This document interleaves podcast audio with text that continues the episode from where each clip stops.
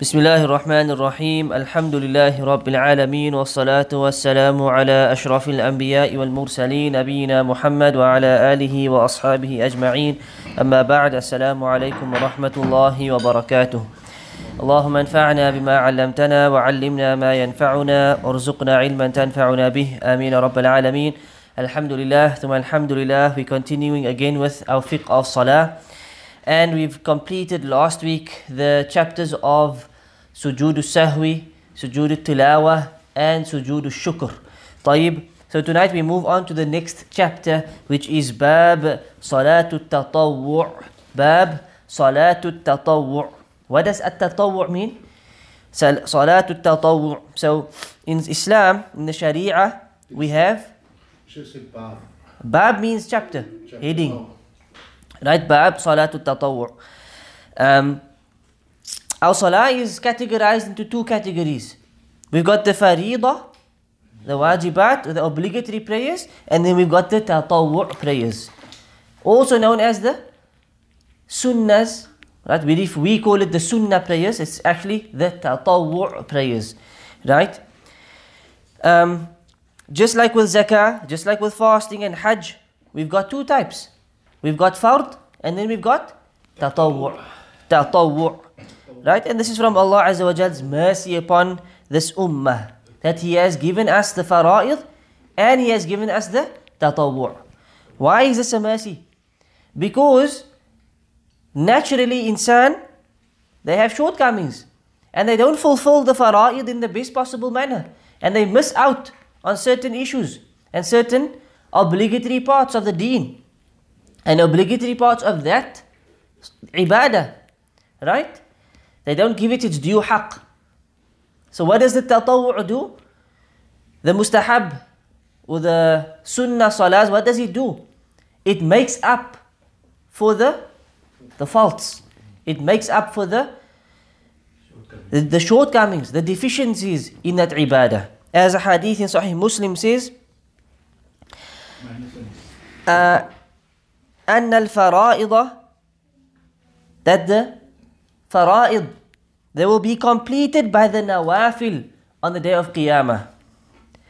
Right, this hadith is actually in Abu Dawood and At-Tirmidhi. I said Muslim by mistake, right? It's actually Abu Dawood, At-Tirmidhi and Ahmad. Okay, this hadith says that the obligatory matters will be completed by the voluntary deeds, by the nawafil on the day of Qiyamah. Which means any deficiency in your fard will be made up for by your by your sunnahs. So if your fard salah was deficient, and who from amongst us can say our salah is not deficient? If your salah is deficient, how can you make up for it? You increase in your nawafil. You do more sunnah salahs. If your hajj is deficient, make another hajj bi'idhnillah. If your umrah is deficient, make another umrah bi'idhnillah. If your zakah is deficient, give sadaqah. You understand? Sadaqah is tatawwu'. Zakah is fard. وهكذا. Your fard, your fasting of Ramadan is deficient. How are you going to make up for it?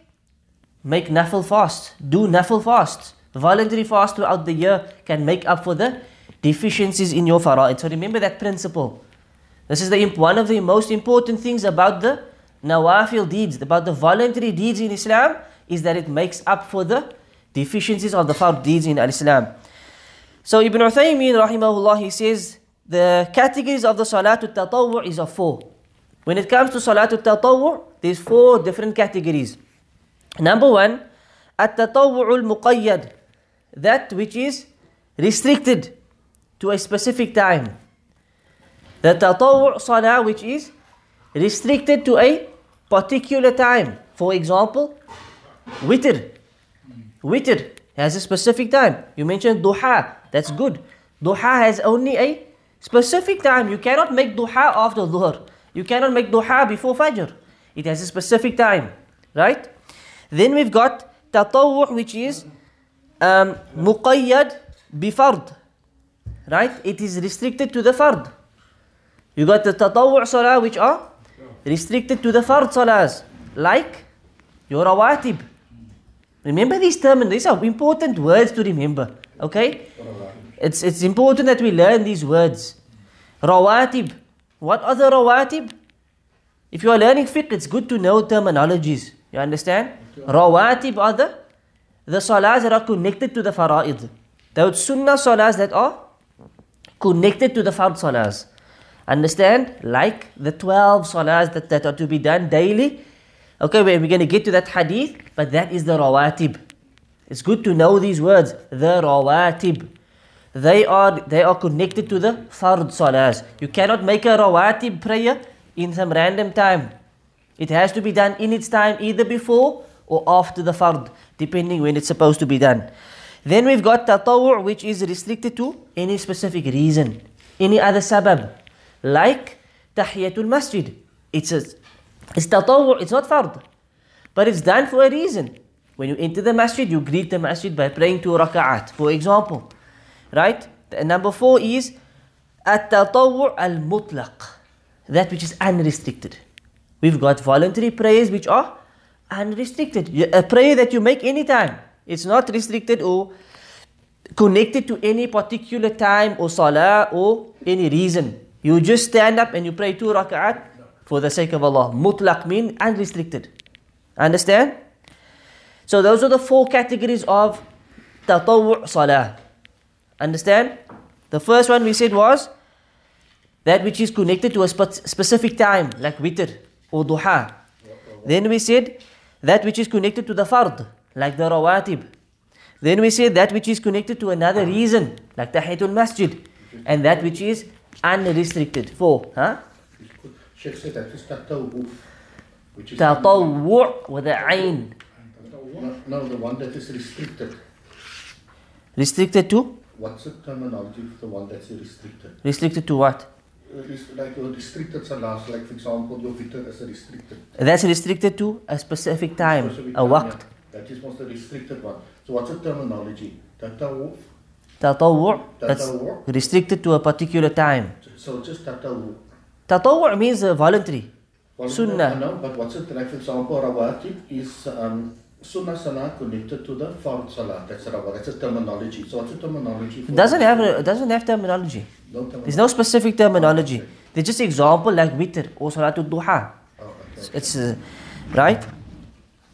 طيب. So we look at the first hadith. Right? We look at the first hadith in the chapter.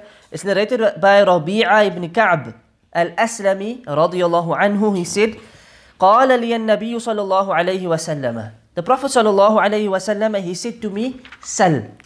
Sal, which means, basically means is'al. Ask. Ask. Why did he say this?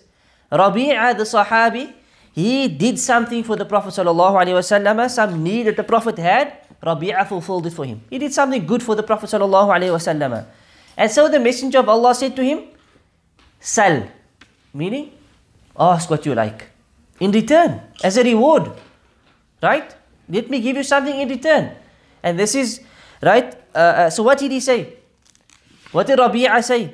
Rabi'a said, As'aluka murafaqataka fil jannah. I ask for your companionship in Jannah. I ask for your companionship in Jannah. So Rasulullah sallallahu alayhi wa sallam said?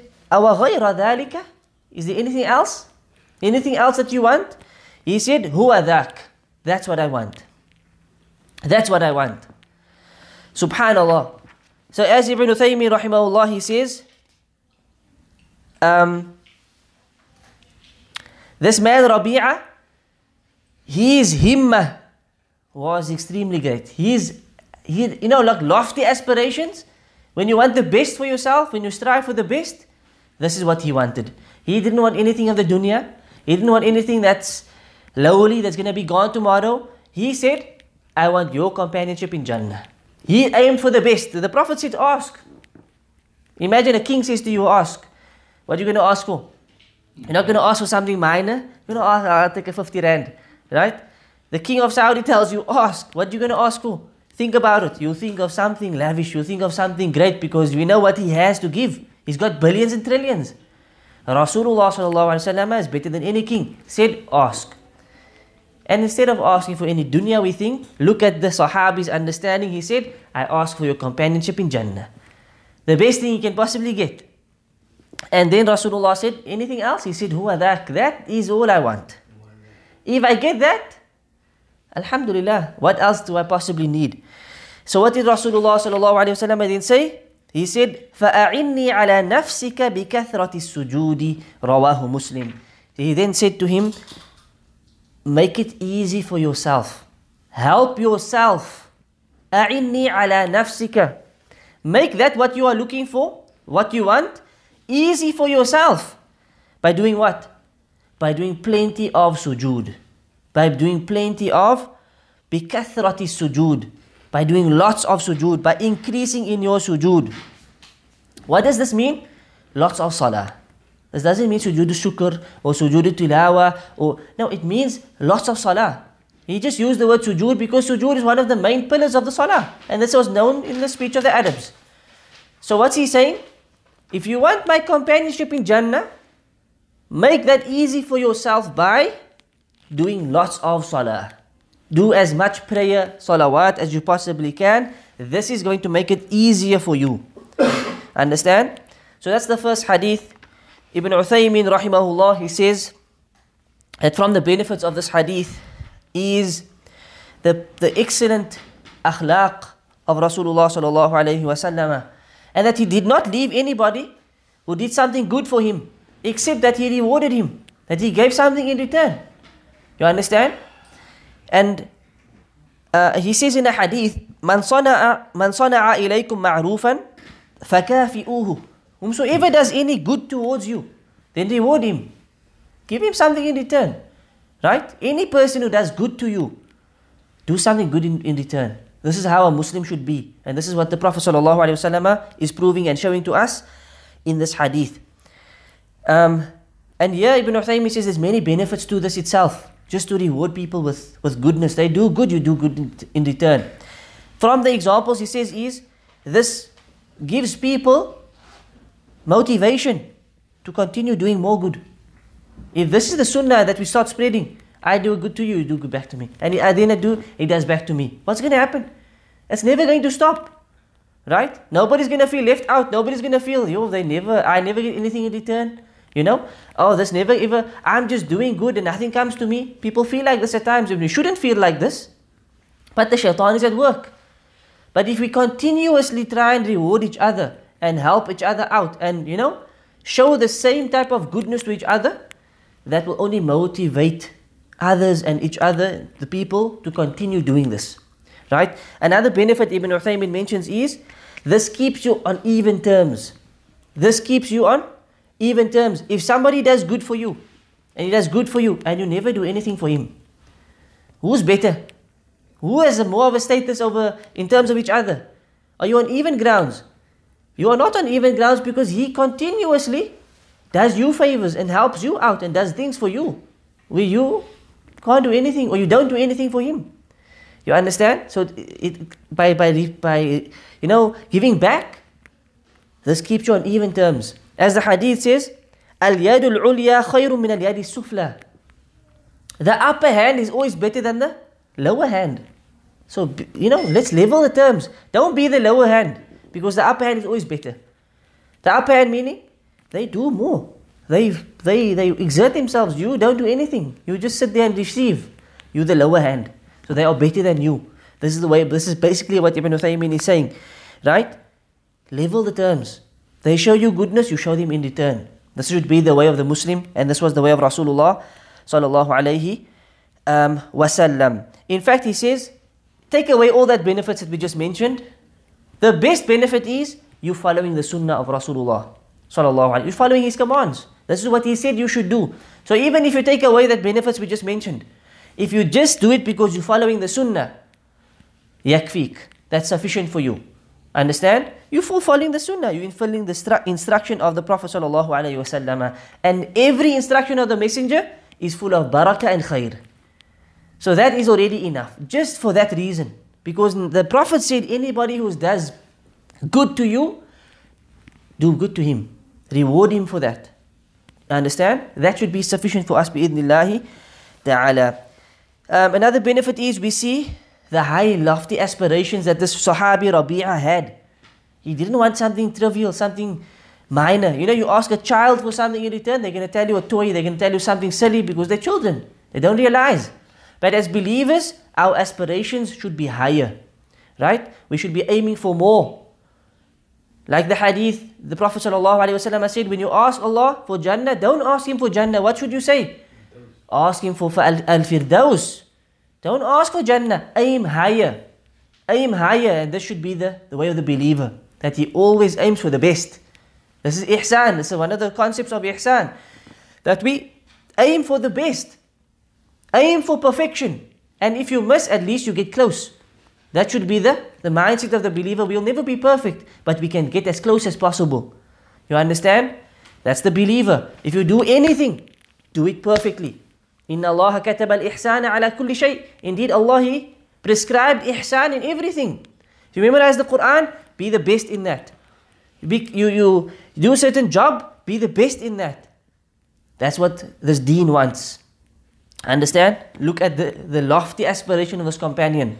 If you're aiming for Jannah, which we should all be aiming for Jannah, don't aim to be the last person to enter Jannah. Don't aim to just reach. Aim to be in Al Firdaus.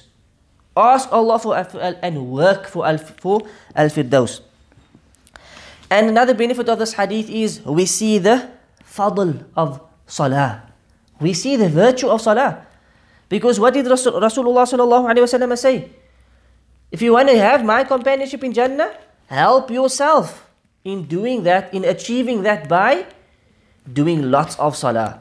This proves to us that salah is one of the reasons that will enter us into paradise. Salah is one of the reasons that will raise our rank in paradise. So the more salah you perform, picture yourself raising up through Jannah, through the levels of Jannah, through that salah. Um, another benefit the Sheikh mentions is our a'mal is done to benefit ourselves. Your deeds is your benefit. Your deeds is not going to benefit me, and my deeds are not going to benefit you. Your deeds is to benefit yourself. Your righteousness, your good deeds is not for your father. It's not for anybody else. It's for yourself. And how is this hadith proving this? The Nabi said to him, A'inni ala nafsika. Make it easy for yourself. Help yourself by lots of sujood, by lots of salah. Understand how this proves this point? That when you make salah, you are helping yourself. You are benefiting yourself. You are assisting yourself to get closer to Rasulullah sallallahu alaihi wasallam in his level in Jannah. Understand? طيب Mas'ala the Sheikh says Can we take from this incident of Rabi'ah that lots of raka'at are better than making it lengthy? Right? Making the prolonging the raka'at. Lengthy discussion. But basically the Sheikh says that his summary is that it, it depends. Sometimes the asl is to recite long and to prolong the ruku and to prolong the sujood and so forth. Understand? So the salah is balanced. The salah is balanced. Everything is, you know, in its place. And this is how Rasulullah sallallahu made salah. He didn't only lengthen the qira'ah, he lengthened everything. But at times it depends, you know, it depends what's be- better for you. And we are talking here more about the nafil salah, right? Salatul tatawu. So he says, do what's going to benefit you depending on your situation. If your situation is such that reciting longer at this point in time is going to benefit you, then do that. If your situation is reciting a little bit shorter at times is going to benefit you, then do that. And so forth. You got to play it according to your situation, according to your condition, and Allah Azza wa Jal knows best. The next hadith, are there any questions on this hadith? طيب, the next hadith is from Ibn Umar رضي الله عنهما who said حفظت من النبي صلى الله عليه وسلم عشر ركعات He says I memorized, I preserved from the Prophet صلى الله عليه وسلم 10 ركعات 10 ركعات Two before ظهر ركعتين قبل الظهر Two before ظهر ركعتين بعدها and two after ظهر وركعتين بعد المغرب وفي بيته and two rak'at after Maghrib. And then he says, in his home. Where did all of this happen? In the house of Rasulullah sallallahu alayhi wasallam. وركعتين بعد العشاء في بيته and two ركعات after Isha in his home وركعتين قبل الصبح and two ركعات before Fajr صبح It's hadith in Bukhari and Muslim remember this he says what I memorized how many ركعات on the Prophet 10 ركعات right in another narration of this hadith he says وركعتين بعد الجمعة في بيته and two ركعات after جمعة after صلاة الجمعة in his home understand two ركعات after صلاة الجمعة in his home and in another narration in Muslim Sahih Muslim he says كان إذا طلع الفجر لا يصلي إلا ركعتين خفيفتين when the time of Fajr came when the dawn of Fajr approached he did not pray except two light raka'at. Two light raka'at. Okay? Khafifatayn, meaning it was very, very light, very easy, very short. Okay? This hadith mentions to us the what we call the, the rawatib. Understand? This hadith mentions to us the rawatib. Okay? Ibn Umar says, this is what I memorized from the Rasulullah sallallahu alayhi wa and this is what we call the rawatib. It's attached to the the fara'id. It's directly connected to the fara'id, either before or after, depending. Right? From the benefits of this hadith, Sheikh Ibn Uthaymin says that it's befitting and becoming of a, of a person that he preserves the rawatib, the 10 raka'at. He preserves these 10 raka'at, he upholds them. Right?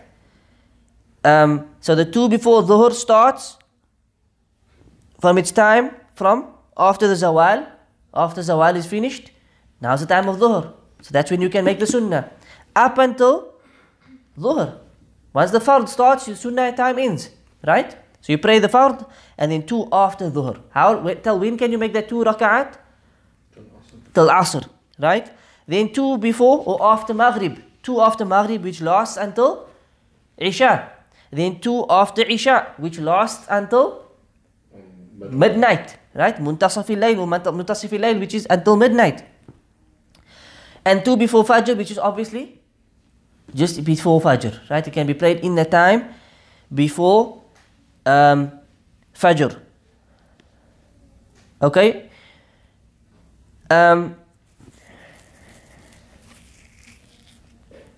then the Sheikh says that if you missed some of the rak'at before the fard, like the dhuhr salah, let's say you miss that too, which happens often, you come to the masjid and they already started the salah. So what do you do? Can you pray it after the fard? So you pray the fard, You've missed the sunnah before dhuhr now. So you pray the fard obviously with the imam. You're not allowed to pray the sunnah uh, whilst the fard is happening. You have to join the salah. So you join the fard salah. After that, the sheikh says it's permissible to then pray the two after dhuhr. Pray the two after dhuhr. This is permissible, and we've spoken about this before. We mentioned this mas'ala before when we spoke about, I think, the awqat of salah. Uh, so you can pray the, the sunnah after if you missed it for a legitimate reason. So what he says you do is you pray with a niyyah, right? Afterwards, you pray the two that you're supposed to be prayed after. Then you make the niyyah of praying the two that you missed out after that two. Understand? So you pray your four fard, then you pray the normal two that's after the salah, then you make your niyyah that you're going to pray the two that you missed after this two now. Understand? He says this is permissible if it was missed for a, for a reason.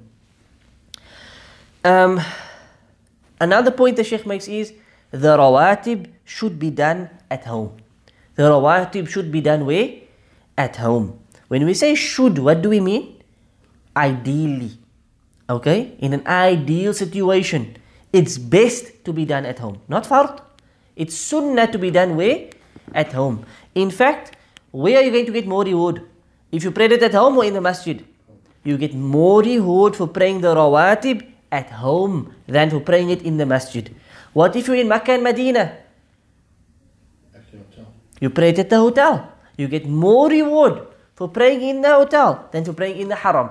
Even though the haram, what does the hadith say? The salah in Masjid al-Nabawi is 1000 times better than any other salah in any other masjid except for Masjid al-Haram which you get 100,000 times more. But yet to pray the sunnah at home is more rewarding than that. Rasulullah sallallahu alaihi wasallam, where did he live? In Al Madinah. Where did he pray the sunnahs? Not in Masjid Nabawi, at his home. Understand? So that's what applies. The hadith in Bukhari says, أفضل الصلاة the best salah of a person fi baytihi is what he prays in his home. Illa al-maktuba. Except for the, the fard. Except for the obligatory salah. Any salah that's a sunnah is better to be done at home except for the fard salah. And this applies to the to who? To the men of the ummah. For the woman, we say it's best at home, but it's also permissible in the masjid. Understand? Your salah is best at home, even the fard. Best at home, but permissible fil masjid. Understand? You with me? So if we can, we should try and pray the rawatib at home. If we can. Sometimes it's difficult. If you're on the road, it's impossible. If you know you're going to miss the salah, because sometimes we fall from the masjid. And in our culture today, most of the masajid don't wait very long. So the adhan goes before you get in your car, they already started the fard. You know? So it's a little but alhamdulillah at our masjid we wait at least 15 minutes. So if you stay about five minutes away, you can pray the two and you can still make it for the fard. For example, you understand? So Alhamdulillah, it's possible, but where it's not possible, pray it in the masjid. But ideally, where do we want to pray it? At home. Right? That's going to be your best option, but there's more reward in that, and Allah Azza wa Jal um, knows best. طيب, what else? The Sheikh then says, If you come to the masjid and the salah starts, as we say, the iqamah goes, what do you do? Can you pray before the iqamah? If you pray and the iqamah goes, let's say you start Allahu Akbar and the iqamah goes off. You hear the, the, the muadhin stands up, Allahu Akbar, Allahu Akbar. What now? Complete your salah. What you do, the hadith says, is when the iqamah goes, إِذَا أُقِيمَتِ الصَّلَاةِ Then there is no salah that's allowed except for the fard salah. So that means you break your salah. So you break your salah. You break your sunnah and you join the fard. Because why?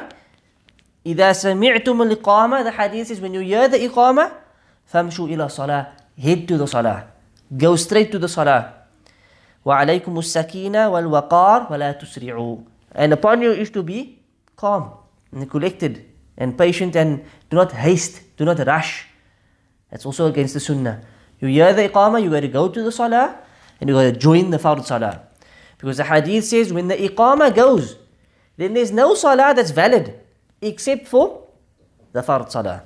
So here this is why we say go to the salah. Don't wait.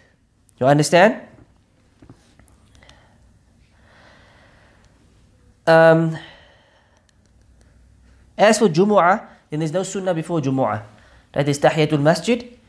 And no sunnah has authentically and clearly been narrated, right? On this issue. You pray the two for Tahiyatul Masjid as you enter, and then you wait for the khutbah. You make dhikr and you adhkar and dua and so forth, and you wait for the khutbah. After Jumu'ah, that's another issue which we will get to bi-idhnillahi ta'ala. Um, the next point of benefit is the ratiba of Fajr, the two before Fajr is, how is it lengthy or short? The two before Fajr, is it lengthy or short?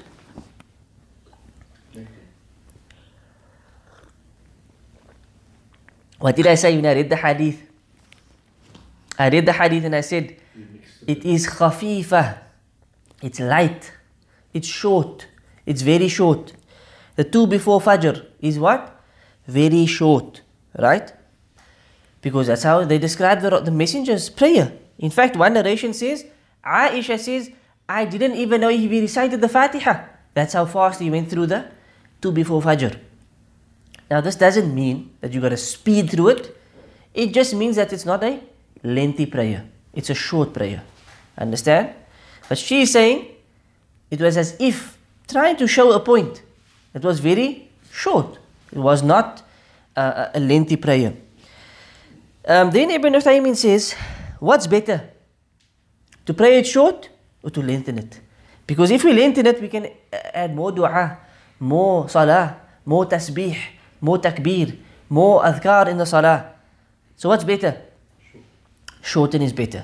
وخير الهدي هدي محمد صلى الله عليه وسلم. The best of guidance is the guidance of Muhammad.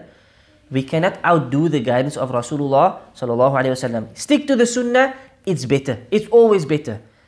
And this is why the we know the, the ayah in Surah Al-Mulk where Allah spoke about, He will test us in that which is أحسن عملا.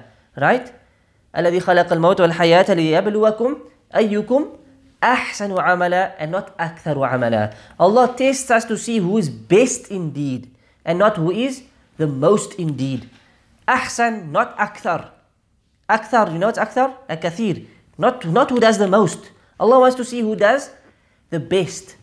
And the best is what is in align, alignment with the, with the sunnah. That's the best. The best is what is the most sincere and what is the most correct. Correct meaning it's in accordance with the sunnah. Understand? The Sheikh makes some examples on this point. He says, if what's better? Is it better to play to pray 11 rak'at of Taraweeh or 23 rak'at? Or 29 or 39 rak'at? What's better? The Prophet ﷺ played 11. 8 Taraweeh, 3 witr. Right? So he says that's better. Even though the other is more. But this is more closer to the, the sunnah. So that's better. Right? Another point he makes is um, the issue of after the salah. We make tasbih 33 times, Alhamdulillah 33 times, Allah Akbar 33 times, and then La ilaha illallah, right? So what if a person comes, I'm going to say 300 times, Subhanallah, 300 times Alhamdulillah, 300 times Allahu Akbar. What then? And 100 times La ilaha illallah wahdahu la sharika. That makes a thousand instead of a hundred. What do we say? 33 is better. Why? It's in accordance with the Sunnah. This is the principle that we need to understand. It's not about quantity, it's about quality. This is a famous statement everybody we want quality over quantity. Well, Allah Azza wa Jal also wants quality over quantity. Follow the Sunnah and you will be rightly guided.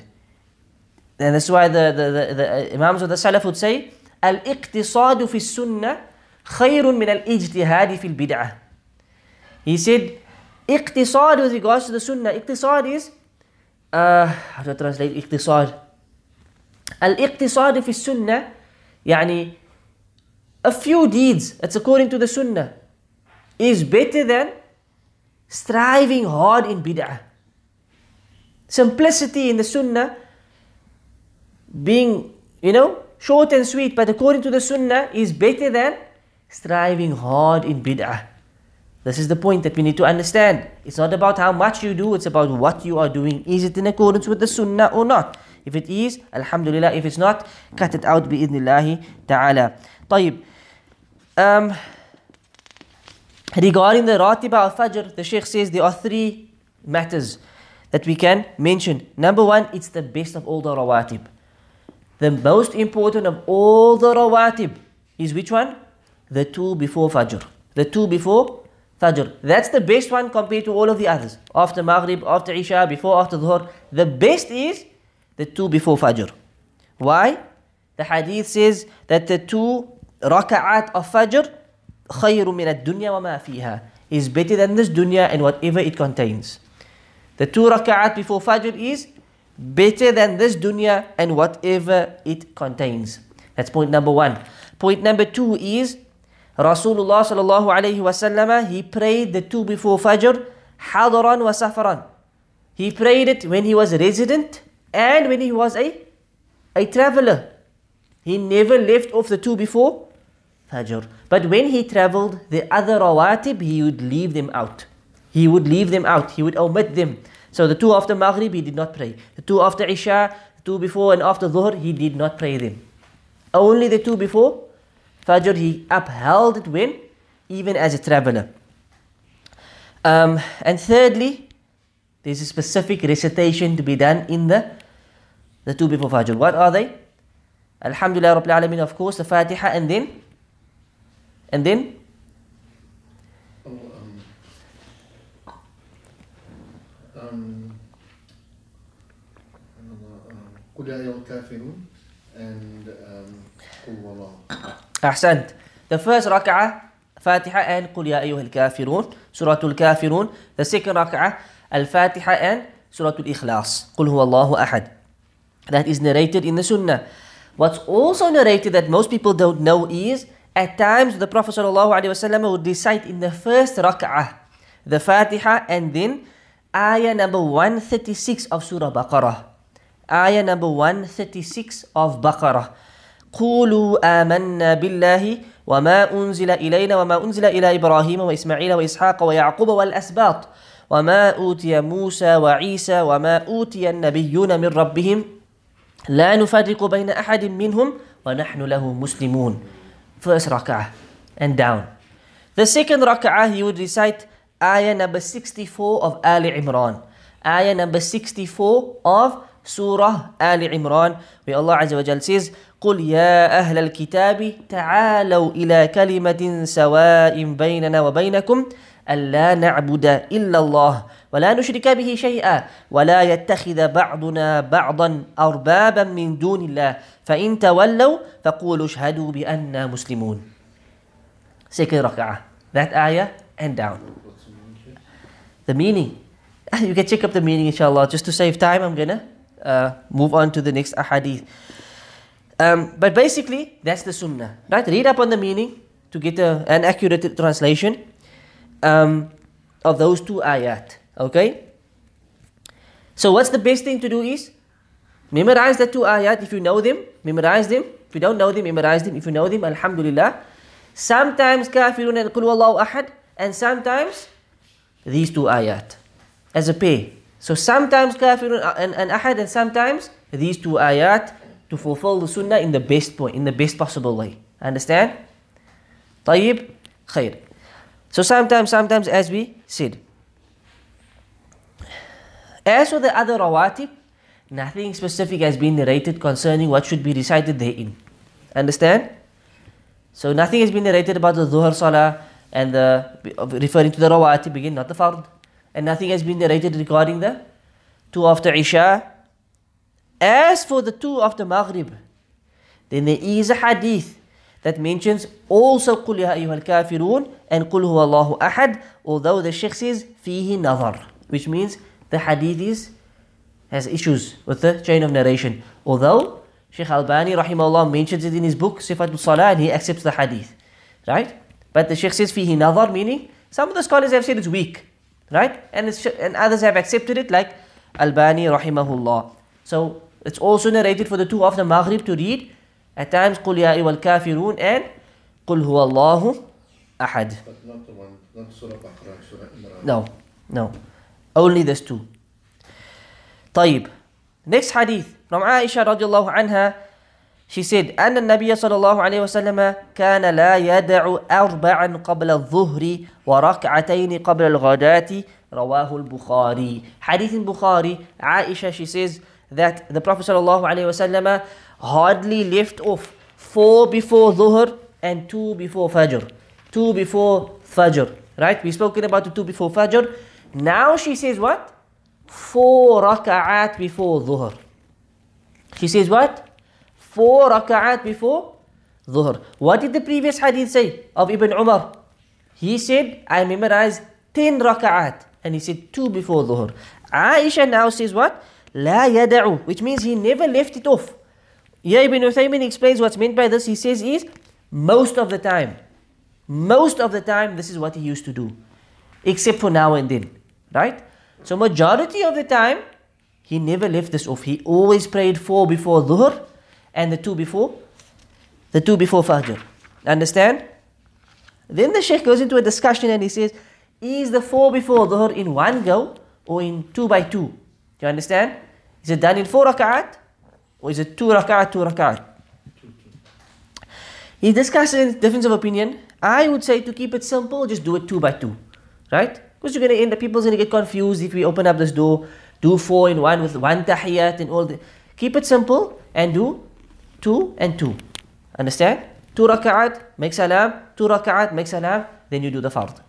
Are you with me? طيب.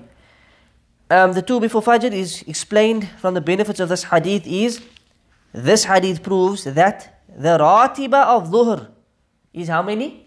Four before Dhuhr, and then the two after Dhuhr. Whereas the hadith of Ibn Umar only mentioned two before Dhuhr.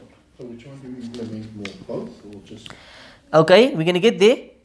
Um, which one the Sheikh says, which one do we follow? Which hadith do we follow? So he says, some of the scholars have said, we take the hadith of, of Ibn Umar. Why?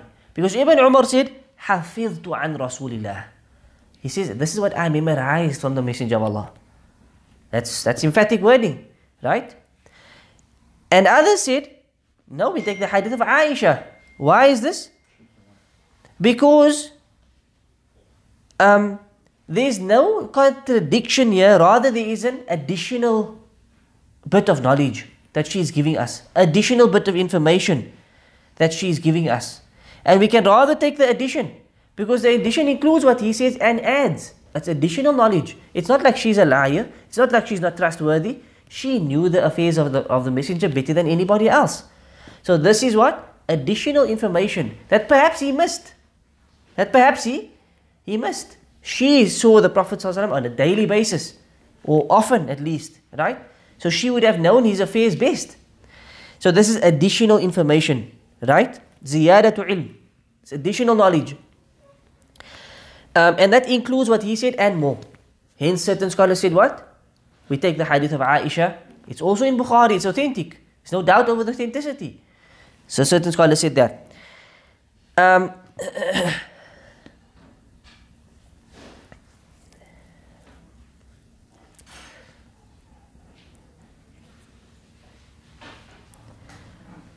طيب and also what did she say لا يدع أربعا he never left us off it was done often it was done most of the time are you with me so I would say we take the hadith of Aisha okay because it's زيادة علم additional knowledge that she is giving us that Ibn Umar might have missed are you with me if a person only prays two there's no sin upon him there's no sin upon him but majority of the time he should try and pray four he should try and pray four, and Allah Azza wa Jal knows best.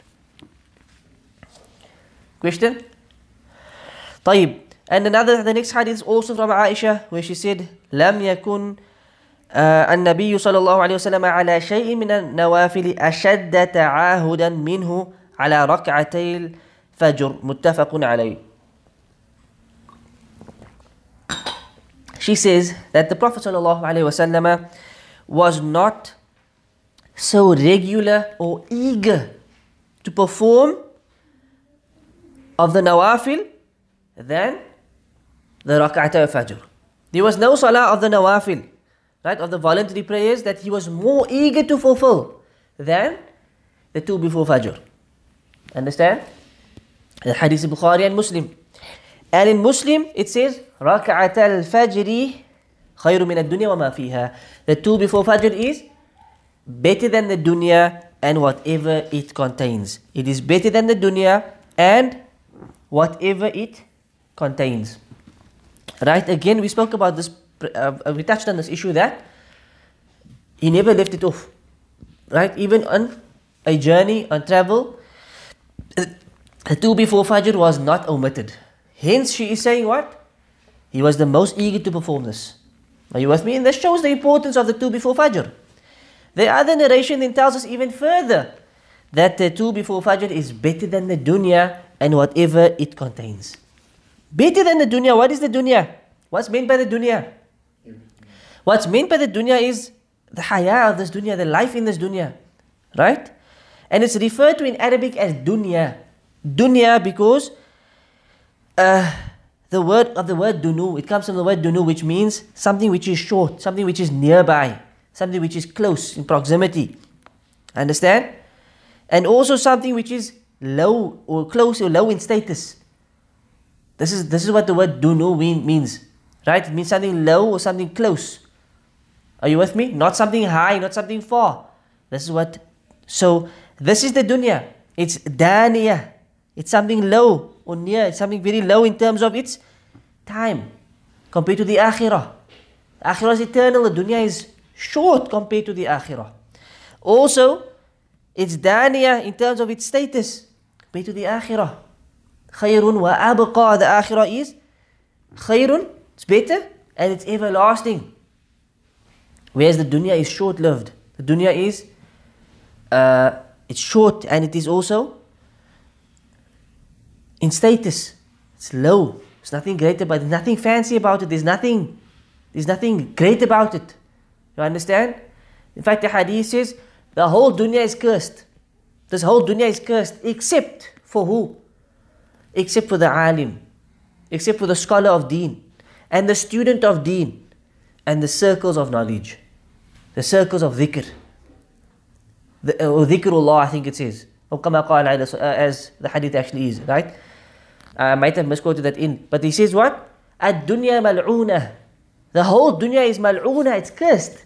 Except for the alim, the scholar, and the student of deen, and the remembrance of Allah. The remembrance of Allah.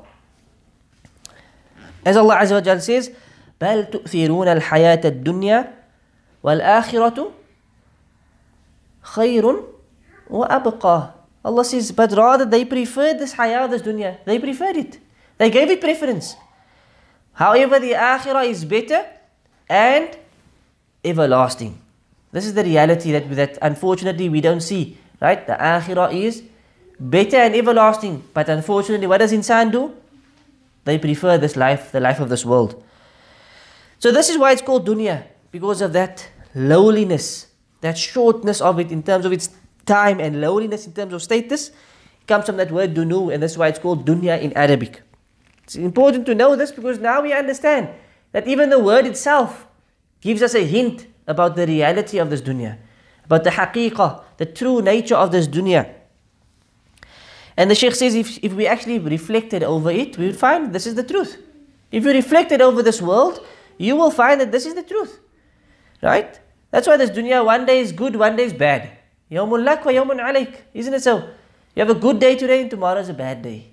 And next day is a good day, then there's a bad day. Then you go through times of goodness and you go through times of hardship and difficulty and strife and struggle. That's dunya. This is not Jannah. It's not the Akhirah. That's how this is how the dunya is. We have to understand the reality of the dunya. Right? And that's why the Sheikh he says, most of the time this is how it works. To get to the beauty and the, and the, the purity and the goodness of the dunya, you first have to go through worry, distress, and then comes the ease. You know? You first have to kind of struggle a bit. That's how the dunya works. That's how Allah Azza wa created, how Allah Azza wa made it. From the hikmah of Allah Azza wa this is how He made the dunya. And so this is why He says, it's not, and it's not befitting, it's not becoming of insan that we rely on this on the dunya. We rely on dunyawi issues. You know, it's not what we are made for. It's just a temporary journey, as the hadith of the Prophet ﷺ, what did he say? ما أنا ما أنا How does the hadith start?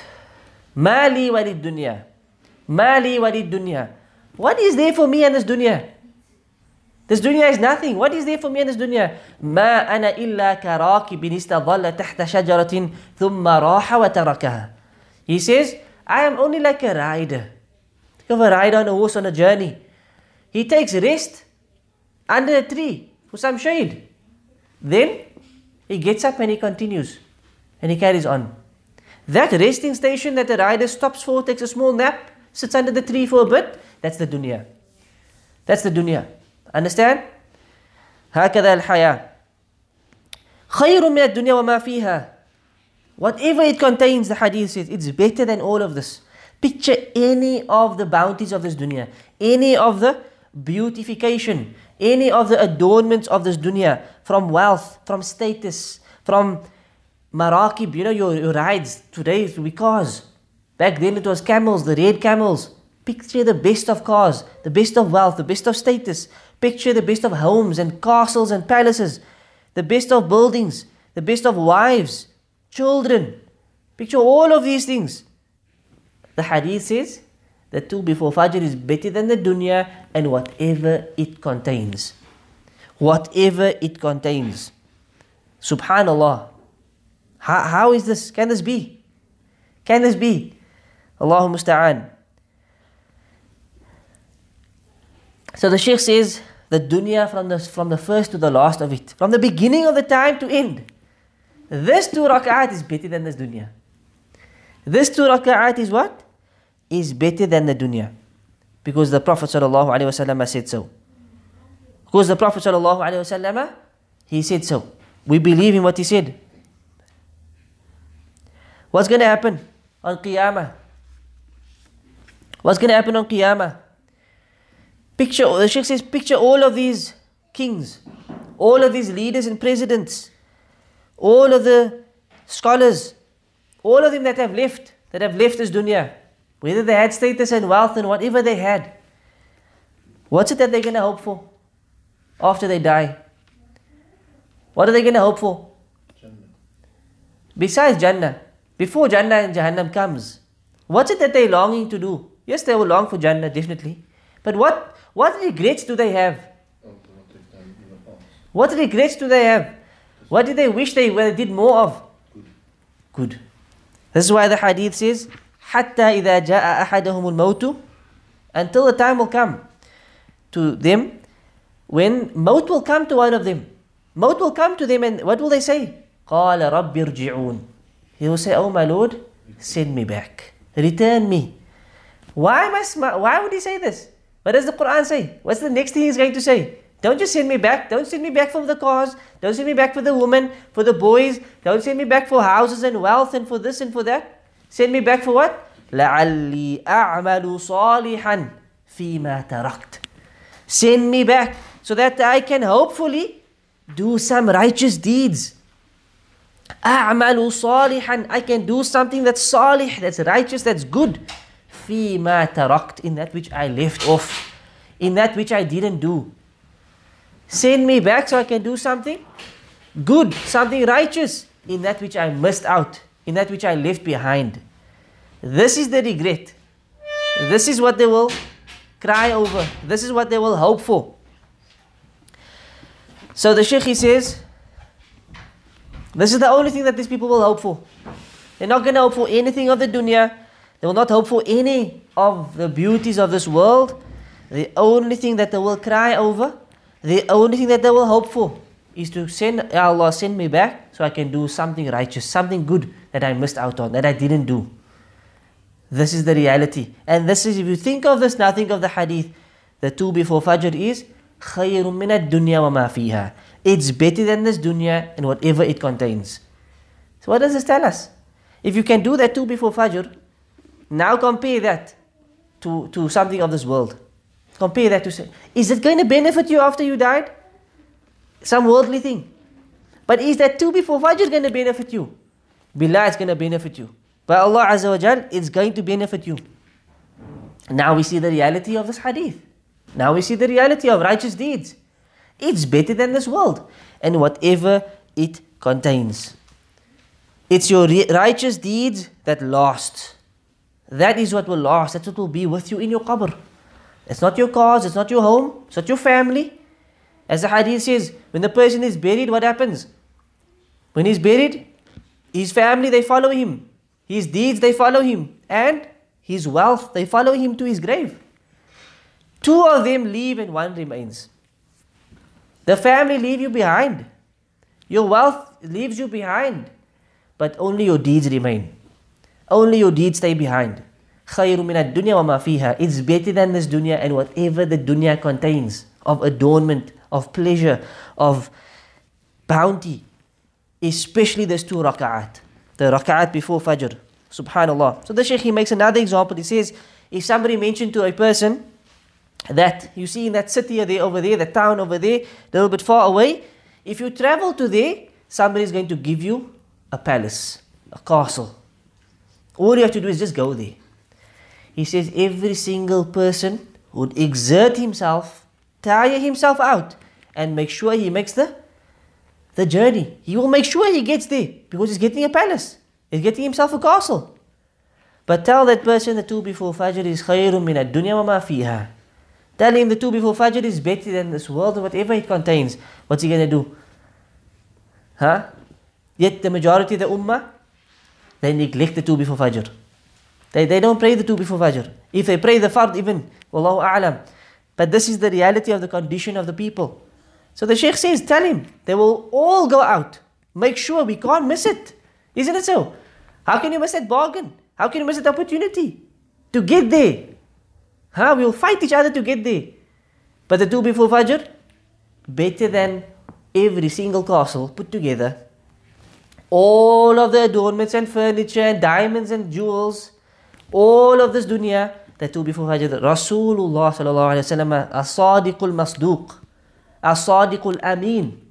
He said so, the trustworthy, the truthful one, he said so, it's better than the dunya and whatever it contains. Where do we fight each other? Where do we wake each other up? Where do we? Wallahu musta'an. Hal, this is the condition of the ummah. Allah rectify our fears. I mean, the Shaykh then says, is this two rak'at better than witr? Is this two rak'at better than witr? Yes or no? So the Sheikh says that many ulama of the opinion that witr is fard. Witr is wajib. Why? Because there are ahadith whereby he instructed us to make witr. He commanded us with a command, he said, make witr. Ij'alu akhira salatikum bilayli witran. Make the last prayer of yours at night your witr. So instruction, it's a command. So certain scholars said it's, it's a fard. And a fard is always better than a, than a sunnah, than a nafil, than a tatawwu'. So from that angle, he says the witr still has a status over the two before fajr. But if compared to the rest of the rawatib, then the two before fajr is better than all of the other rawatib. But many of the ulama still said that the witr is still better than than the two before fajr. And Allah Azza wa knows best. Right, again he mentions if you come to the masjid and um, the the imam has started the salah. Or he starts the salah and you are praying right we discussed the issue what should you do? You break it off you join the imam. Sheikh, says la yusalli I should not pray the two. And if he prays the two he says it's batila it's not accepted. And he will be sinful for this why we mentioned the hadith إذا أقيمت الصلاة فلا صلاة إلا المكتوبة he says when the iqama is given for salah there is no salah and this is a la nafiyah nafiyah means it's negation there's no salah right nafiyu siha basically which means there's no valid salah there's no valid or, or, th- or salah that's accepted except the fard salah you understand So what the person should do is join the fard salah immediately. Join the fard salah immediately. Um, and then the Sheikh mentions that when the Imam makes taslim, he can then stand up and pray the two raka'at of Fajr that he missed. Pray the sunnah that he missed. And this comes in a hadith. This is established in hadith. Some people say this is against the sunnah. Right? Recently somebody mentioned this to me. It's, no, how can you do this? It's against the sunnah because there's a hadith that mentions that the Prophet ﷺ did not pray after the Fard Salah, after Fajr, sorry, right? Until after sunrise, then the, the waqt of duha comes in. But that time is usually a time when Salah is prohibited, right? After the Fard Salah Fajr, up until sun, the sun has risen, that time is a waqt that's manhi'an. It's forbidden, right? So the people say to pray the two after Fajr is against the Sunnah. Right? But that's there's a hadith where the Prophet ﷺ, after the Fajr prayer, he saw a man stand up and pray. And so he says to the man, What's happening? Relax. We already prayed, why are you praying again? And so the man said to him, I missed the two before the Fajr. I missed the two before, before the Fajr. And the Prophet ﷺ then allowed it. He allowed him to, to pray this two. Understand? And that's an authentic hadith. So this proves that if you missed it, you can pray it afterwards. No problem. Although the Sheikh says if you want to wait till after sunrise, you can do that as well. The only problem with this is, is most people forget by then. If you wait that time period out, most people forget to pray the two and then they miss it. So he says if that's going to happen, if you fear that you're going to forget, pray it immediately after the after the fard salah. طيب. um, so some of the benefits of this hadith, the ratiba of fajr is the most important of all the rawatib. It's the most important and the most virtuous of all the rawatib. Um, also, yeah, that shows us the virtue of the salah. The reward in the akhirah is better than the reward of this dunya, the Sheikh says, because the sunnah of Fajr is not better than the salah of Fajr. So we spoke about the sunnah of Fajr, that it's better than this world, whatever it contains. That's not even touching the fard salah. That's not even mentioning the fard. That's just for the sunnah. To get to the fard, a fard is always better than a sunnah. Understand? So if that's the reward of the fard, of the sunnah, that it's better than this whole world, then what's gonna what is the reward in the akhirah and what is the reward for the fard salah? You understand? What is the reward for the for the fard salah? And then the Sheikh mentions another point of benefit which is uh, the lowliness of the dunya and the, the lowliness of the dunya and the insignificance of the dunya. That the dunya is really worthless. Right? It's really in reality to work and to earn for the dunya is of no benefit to a person in reality. It's not going to benefit you. As we mentioned, the, the, the, the examples in your qabr, it's not going to come. It's not going to help you. In the akhirah, it's not going to help you. Illa masha Allah. Um, the last point of benefit he says is we see the great bounty of Allah and the grace and the mercy of Allah subhanahu wa ta'ala such that He rewards us for a simple ta'ah, a simple act of obedience. Just two raka'at. A sunnah prayer, but yet the reward is so great. Is so great. And this shows us the, the fadl of Allah subhanahu wa ta'ala. Um, now the great bounty of Allah subhanahu wa ta'ala. So next week we continue. Oh, I'll mention this last hadith because it's, uh, it just adds on to the previous one. From Umm Habiba, Umm al-Mu'mineen, radiallahu anha, she said, سمعت النبي صلى الله عليه وسلم يقول من صلى اثنتا عشرة ركعة في يوم وليلة بني له بهن بيت في الجنة رواه مسلم وفي رواية تطوعا وللترمذي نحوه وزاد أربعا قبل الظهر وركعتين بعدها وركعتين بعد المغرب وركعتين بعد العشاء وركعتين بعد صلاة قبل صلاة الفجر Basically what we just explained mentioned in another hadith from Umm Habiba mother of the believers, the wife of the Prophet ﷺ, she said, I heard the Prophet ﷺ saying, whoever prays 12 raka'at in a day and night, for him he will get a house in Jannah. A house in paradise will be built for him. And Muslim adds the narration which is tatawwu'an.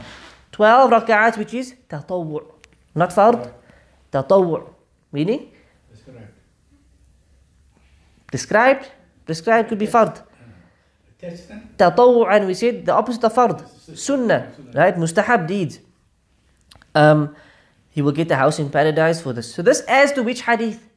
The hadith of Aisha, remember? Which was against the hadith of Ibn Umar. Because Ibn Umar said 10 raka'at. Right? This hadith adds to what Aisha said, 4 before dhuhr. And here the narration at Tirmidhi says, 4 before dhuhr, 2 after dhuhr, 2 after maghrib, 2 after isha, and 2 before fajr. So this adds to what we basically uh, explained earlier on. There's nothing much to add here except one of the rewards for upholding the rawatib, which is 12 raka'at daily, is the person will have a special house built for him in Jannah. And a house, don't picture a house to look like this. Right? Don't picture a house to look like our homes. A house in Jannah is not like a house in this world. A house in Jannah is completely different. It's built of gold and silver and the things that's beyond our comprehension. So don't think it's a simple thing. Ah, we get a house in paradise. You know, Allah musta'an. I mean, again, we can say, like Ibn Uthaymin said, people will work for a house in this world. They will go through riba, they will go through 50 years of paying off a bond. But years, 12 rak'at for house in Jannah that they won't do for their whole life. Right or wrong, this is the reality of the ummah. You know, subhanallah. It puts things into perspective and it's a wake up call for all of us. Wallahu musta'an wa sallallahu ala nabina Muhammad wa ala alihi wa sahbihi ajma'in. Subhanak Allahumma wa bihamdik. Ashhadu la ilaha illa anta astaghfiruka wa atubu ilayk. The sunnah salah that you perform before um, when the Iqamah takes place,